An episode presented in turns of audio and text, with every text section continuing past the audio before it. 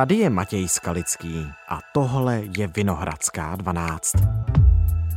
Bossing, cenzura nebo ohrožení financování dlouhodobých projektů kvůli nečinnosti. Část zaměstnanců Ústavu pro studium totalitních režimů kritizuje ředitele Ladislava Kudrnu. Pod otevřený dopis se podepsalo 19 pracovníků oddělení vzdělávání. Kritizují mimo jiné odvolání svého šéfa, vedoucího oddělení Čenka Píchy. Kudrna instituci řídí necelý rok. 19. Vedení ústavu kritiku odmítlo. Odvolává, odvolává a kritiku odmítá. Šéf Ústavu pro studium totalitních režimů. Rozhádali se v něm už zase historici. Kvůli čemu? Jak vlastně zkoumat dějiny? A potřebujeme na to speciální ústav? Ptám se historika Michala Stehlíka z Filozofické fakulty Univerzity Karlovy.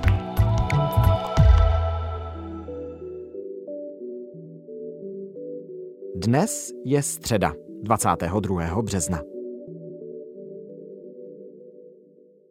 Dobrý den, vítejte ve Vinohradské 12. Dobrý den. Ústav pro studium totalitních režimů opět plní titulní stránky médií. Proč znovu? Tak eh, já mám pocit eh, od roku 2007, kdy jsem poprvé seděl v radě Ústru, že zažíváme čas od času eh, prostě deja vu. Jedná se o pro veřejnost mnohdy nepochopitelné personálie. Nevím, jestli je vůbec pochopitelný pohled na dějiny nebo pohled, jak interpretovat třeba komunistickou minulost. Vždycky to skončí na nějakých konkrétních jménech, konkrétních kauzách, jako kdyby se tam měly střídat nějaké skupiny, které vidí dějiny jinak. Takže zase je to teď je to otázka třeba v menším vidím eh, redakce paměti a dějiny a její výměna, ale ve větším, což považuji vlastně za to eh, jediné fatální, viditelné, závažné, je nějaké ohrožení dosavadního vzdělávacího směru nebo vzdělávací aktivity, která na ústru nabyla neuvěřitelně, řekněme, objemných a zároveň velmi pozitivních rozměrů. My tohle to všechno teď probereme a pojďme se tedy odrazit od těch faktů. Totiž nový šéf, který už je rok v ústru Ladislav Kudrna, eh, odvolává eh, radu časopisu Paměť a dějiny, odvolal Čeňka Píchu, šéfa oddělení vzdělávání, následoval pak otevřený dopis od zaměstnanců pro radu a pro senát. Vedení ústavu mělo prý také znemožnit šíření už vytištěné odborné publikace 13 objektů z nešťastného muzea a tak dále a tak dále a tak dále. Rozhádali se eh, tu tedy historici v ústru? Ono to tak jako vypadá, jako kdyby se historici hádali, což eh, ten ústr to jako kdyby koncentroval, ale já si nemyslím, že jde o hádku. Tam nejde o to, jako že ti lidé sedí u stolu a křičí na sebe. Eh, tam jde o to, že je nové vedení toho ústavu a to postupuje po svém. Mnohdy na to má samozřejmě eh, objektivně právo jako vedení měnit si redakční radu a podobně, ale jindy zase stejně objektivně zasahuje třeba do nesmírně cené obsahové práce. Takže veřejnost těžko může chápat, jestli jestli jde o hádku historiku, osobní zájmy nebo nějaký, řekněme, až fatální boj o dějiny, kdybych to řekl, nebo boj o paměť.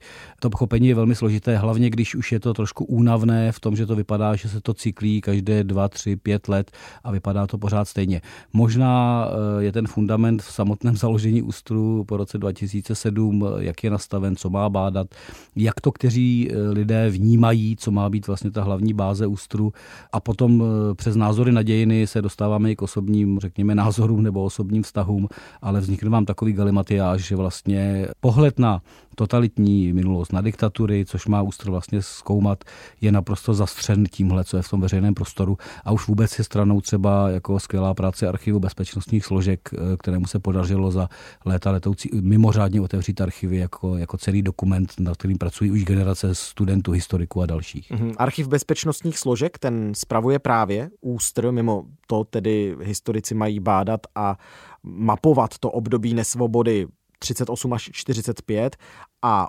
48 až 89, tak dělají to podle vás dobře? No to je na tom právě zajímavé. Ten zákon vymezil, že budeme bádat v rámci ústru 38 až 45 mezi Mnichovem a ústavním dekretem prezidenta Beneše a pak od února 48, jako kdyby ty tři roky mezi 45. a 48. tady byl standardní období. To je možná problém eh, vlastně toho fundamentu a, a základu, že se politicky určily dějiny že se politicky určilo schéma, na kterém se bude bádat. Hmm. Za mě za poslední léta vznikly skvělé práce v rámci ústrů, hodně se pracovalo třeba na monografiích, ať už to je Josefa Pavla nebo další, hodně se udělalo třeba ve výzkumu i protektorátu v rámci třeba pohledu na koncentrační tábor a ženy v rámci Pavly Plaché. To jsou prostě příklady, které se vlastně bádaly dobře. A možná, kdybych měl popsat nějak tu křížovatku, na které se ten odborný spor ještě může odehrávat, byť je čas, velmi často osobní, tak je to otázka, zda ústr je čistě založen, eh, kdybych to zjednodušil, na dějiny represí, že skrze represivní aparát poznáme režim a poznáme, co jsme žili, a na ty, kteří říkají, ano, represe jsou součást, s kterou musíme v těch dějinách počítat, ale to nejsou celé dějiny. Jsou tady nějaké osobní strategie, jsou tady nějaké pohledy lidí, je tady nějaká míra podpory režimu, teď neříkám ani procenta a tak dále. Prostě eh, zda to zrcadlo represivního aparátu je to jediné, co nám má pomoci pochopit třeba komunistickou diktaturu, anebo zda k tomu nesmíme přistoupit třeba i jiným způsobem a podívat se na ty dějiny, do kterých zakomponujeme ten represivní aparát, budeme s ním počítat, ale budeme se ptát otevřeně i na jiné otázky. Přece jenom jsme více než 30 let od konce komunistického režimu a možná nastal čas vystoupit z toho černobílého vidění světa, že komunismus poznáme skrze poznání jeho represe. Ano, ale nejen. A to myslím, že eh, jestli bych měl někde najít tuhle křižovatku, tak je to možná v neschopnosti určité skupiny opustit, eh, řekněme, tenhle ten represivní fokus.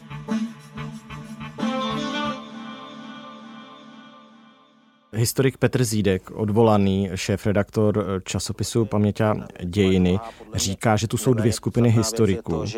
Tady existují jaksi dvě skupiny historiků, které mají zcela diametrálně odlišné představy o tom, jak máme zkoumat soudobé dějiny.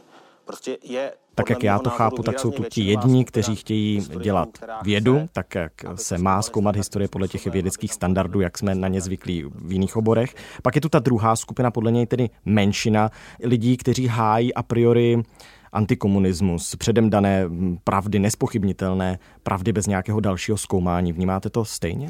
Petr Zídek možná použil potřebné mediální zjednodušení. Já si myslím, že tady nejsou skupiny historiků. Tady je trend, který nepovažuji za většinový, v tom bych souhlasil s Petrem Zídkem, který mluví o tom, že, jak jsem řekl, skrze svazky státní bezpečnosti a represi to poznáme a možná pozitivisticky přepsáno nepotřebujeme nic více a je to potřeba do té společnosti neustále vracet, ale ten zbytek historiků, kdybych to takto nazval, to není nějaká jedna skupina. Tam jsou velmi různorodé přístupy, tam jsou lidé s různými subjektivními názory na dějiny, na svět, kteří se baví vlastně o nových konceptech, třeba velkým tématem ohledně vzdělávání public history, prostě vnášet do toho přemýšlení i to, jak tyto předměty anebo, nebo témata rezonují dnes ve společnosti, kdo je jak používá.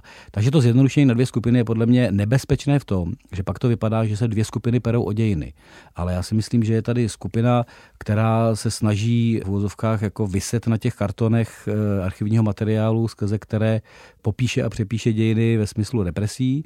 A pak eh, jsou zde jednotlivci, kteří vypadají jako skupina, ale mají různé názory, kteří vidí prostě vědu jinak. A ona ta věda, historická věda, použil bych jednoho z klasiků historické vědy Paula Vajna, který říká, my nejsme úplně věda naše vědeckost je založena na kritice. Hmm. A ta kritika pramenů může být prostě z různých úhlů, můžeme použít prostě sociologické přístupy, můžeme psychologizovat dějiny po vzoru Marka Blocha a podobně, ale to přece není jedna skupina. To je jenom schopnost otevřenosti a schopnost myslet o dějinách jinak, ale ne to, že tady neexistuje podle mě mediálně vytvořená barikáda, na jedné stojí zavilí antikomunisté a na druhé zavilí revizionisté, ale eh, jedna skupina, která si myslí, že skrze represe to poznáme celé a pak historici, kteří říkají, ale dějiny nejsou jenom represe. Takhle si to zase zjednodušuji já. Ale shodneme se asi na tom, že lidé, kteří ty spory sledují, aniž by viděli vlastně do dění v ústru nějakým způsobem hlouběji, tak to můžou vnímat jako žabomyší války. Mohou a vlastně si myslím, že zcela logicky to tak vnímají, protože oni ty dějiny 20.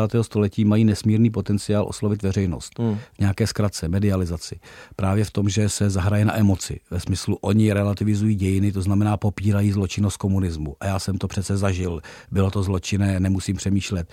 Vytáhne se jeden, dva, pět absurdních výroků, které znamenají, vidíte, co ty historici, oni si teoretizují, ale my jsme seděli v kriminálech. Trošku to jako zjednodušuji taky.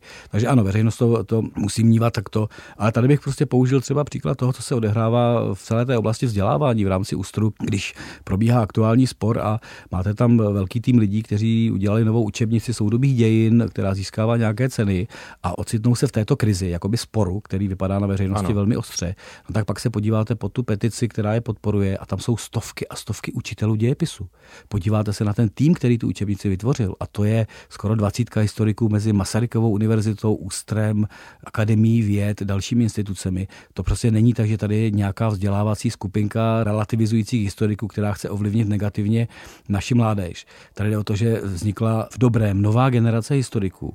Jsou to možná propojené generace, která to chce dělat jinak a třeba učit děti kriticky myslet ne v černobílých prostě kamenech černá bílá, ale dobrat se k tomu, že ano, toto období bylo zločinecké. Toto nikdo netvrdí, že není.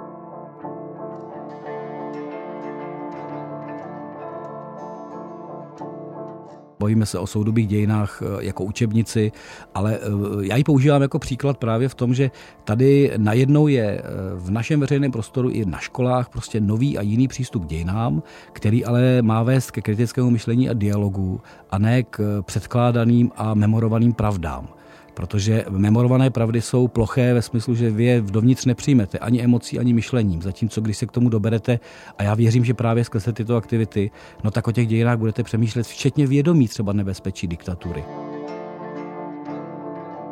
Co se z toho paláce snaží ten režim udělat? Tak jako neskušenýho prostě mladého člověka. Jasně, zmanipulovaného, neskušeného. Jako dneska mě překvapilo spíš jako reakce té komunistické strany a toho jak oni to vzali. A Největší výhoda nepochybně je ta, že oni sami chápou ty dějiny. Eh, je to něco víc než jenom strohý memorování dat.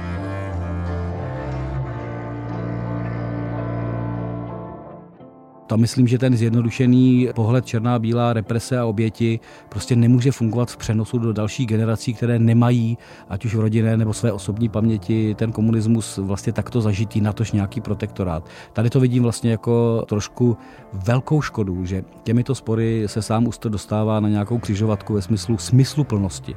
Ti lidé, kteří budou vnímat tyto spory, se budou ptát, a má ta instituce smysl? Protože my, co vidíme z té instituce, jsou ty spory. Ano, my vidíme, tak. že se hádají. A potřebujeme je, když se hádají. A kdybych měl odpovědět vel, velmi stručně, potřebujeme slušný archiv bezpečnostních složek takto otevřený. Rozhodně potřebujeme takto skvělou vzdělávací iniciativu.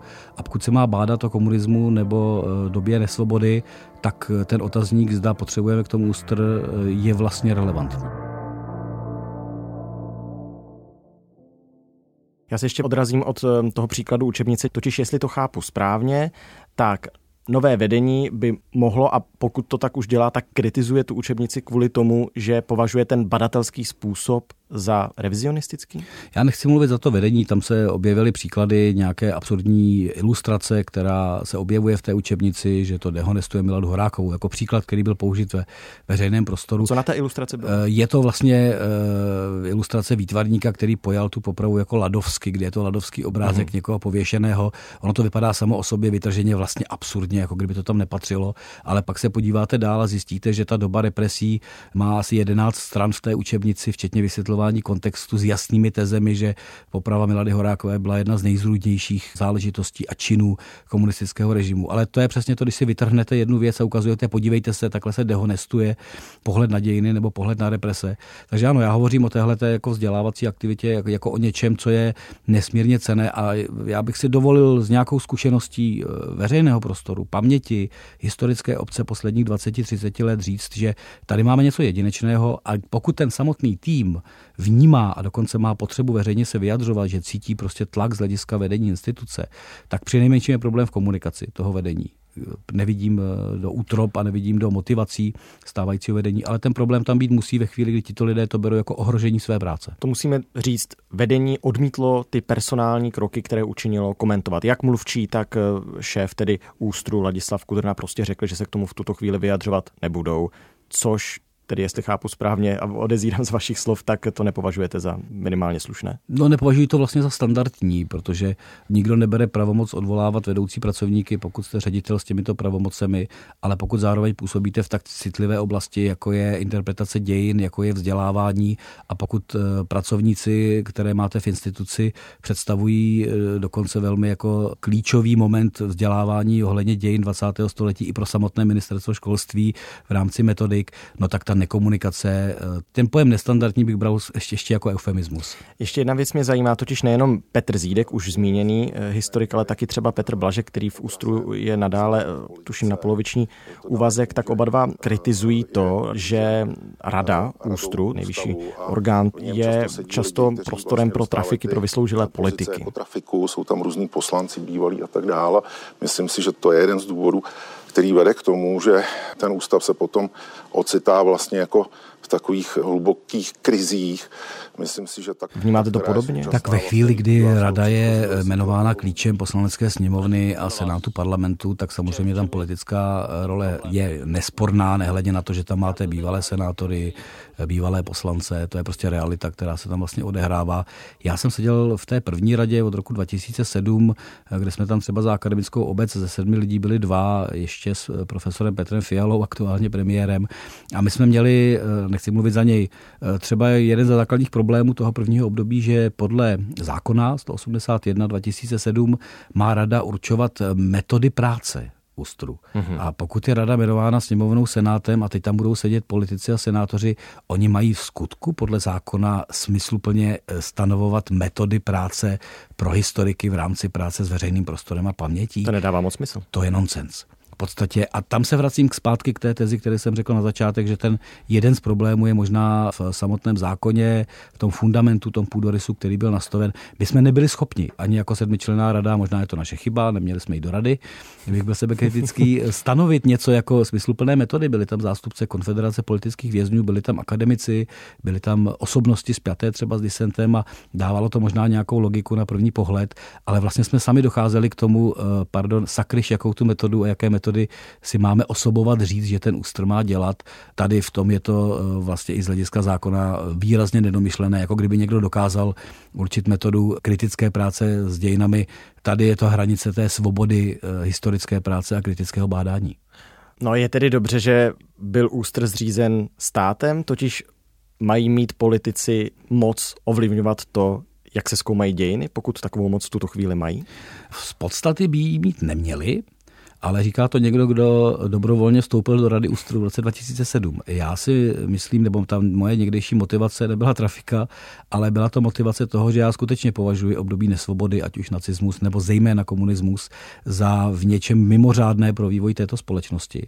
A za mě byl Ústr v rámci svého založení naprosto zásadní pro jednu věc, která byla jakoby vedlejší efekt a to je právě delimitace archivů v rámci ministerstva vnitra a dalších složek do archivu bezpečnostních složek. Tady ty archivy nebyly reálně otevřené a pokud se Úster stal vlastně branou a cestou pro delimitaci, čili přípravu samostatného archivu, který následně otevře archivy, tak pro tu mimořádnou e, záležitost období komunismu, to je za mě jeden z hlavních jako výsledků, cílů a úspěchů e, tohoto zákona, ale vzhledem k tomu, že v zákoně je třeba to, že ABS má přejít v roce 2030 do Národního archivu, tak to už je jenom sedm let, co kdyby tam přešel klidně nějakou malou novelou dříve a z hlediska bádání jsme se vrátili zpět e, na akademická a jiná pracoviště, kdy už nepotřebujeme, aby stát dělal nějaký institut paměti. Takže by pak ústr skončil? Mohl by skončit.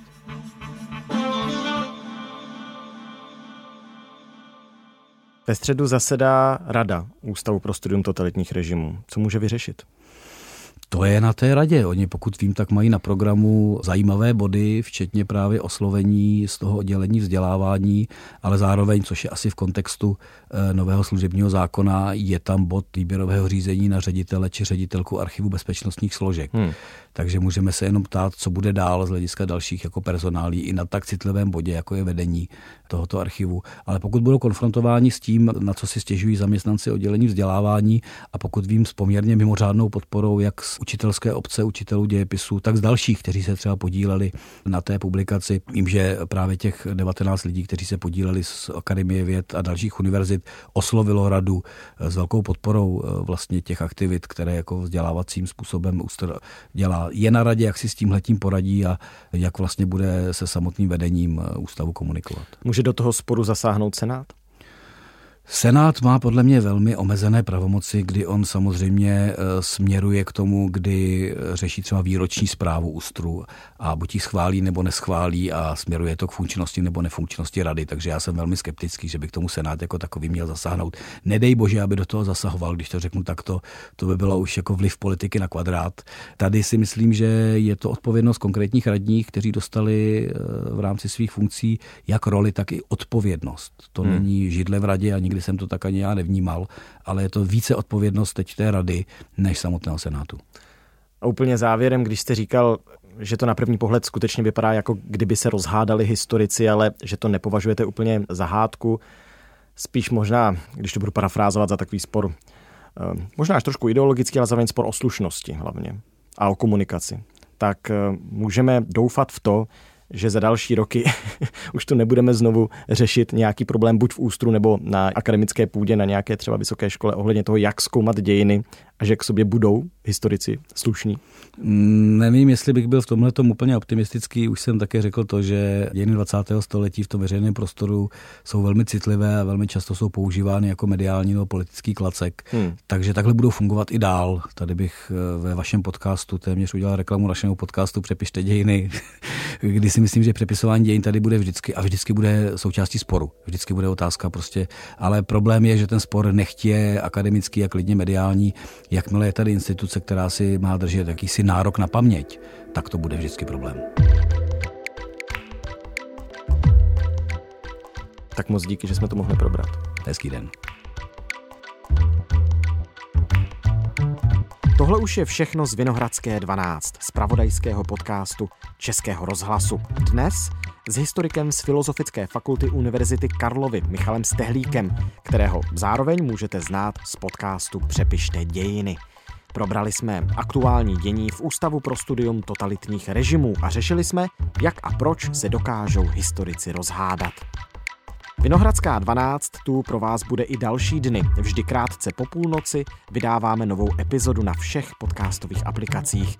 Od 6 od rána jsme na webu iRozhlas.cz a po desáté dopoledne ve vysílání Českého rozhlasu Plus. Naslyšenou zítra.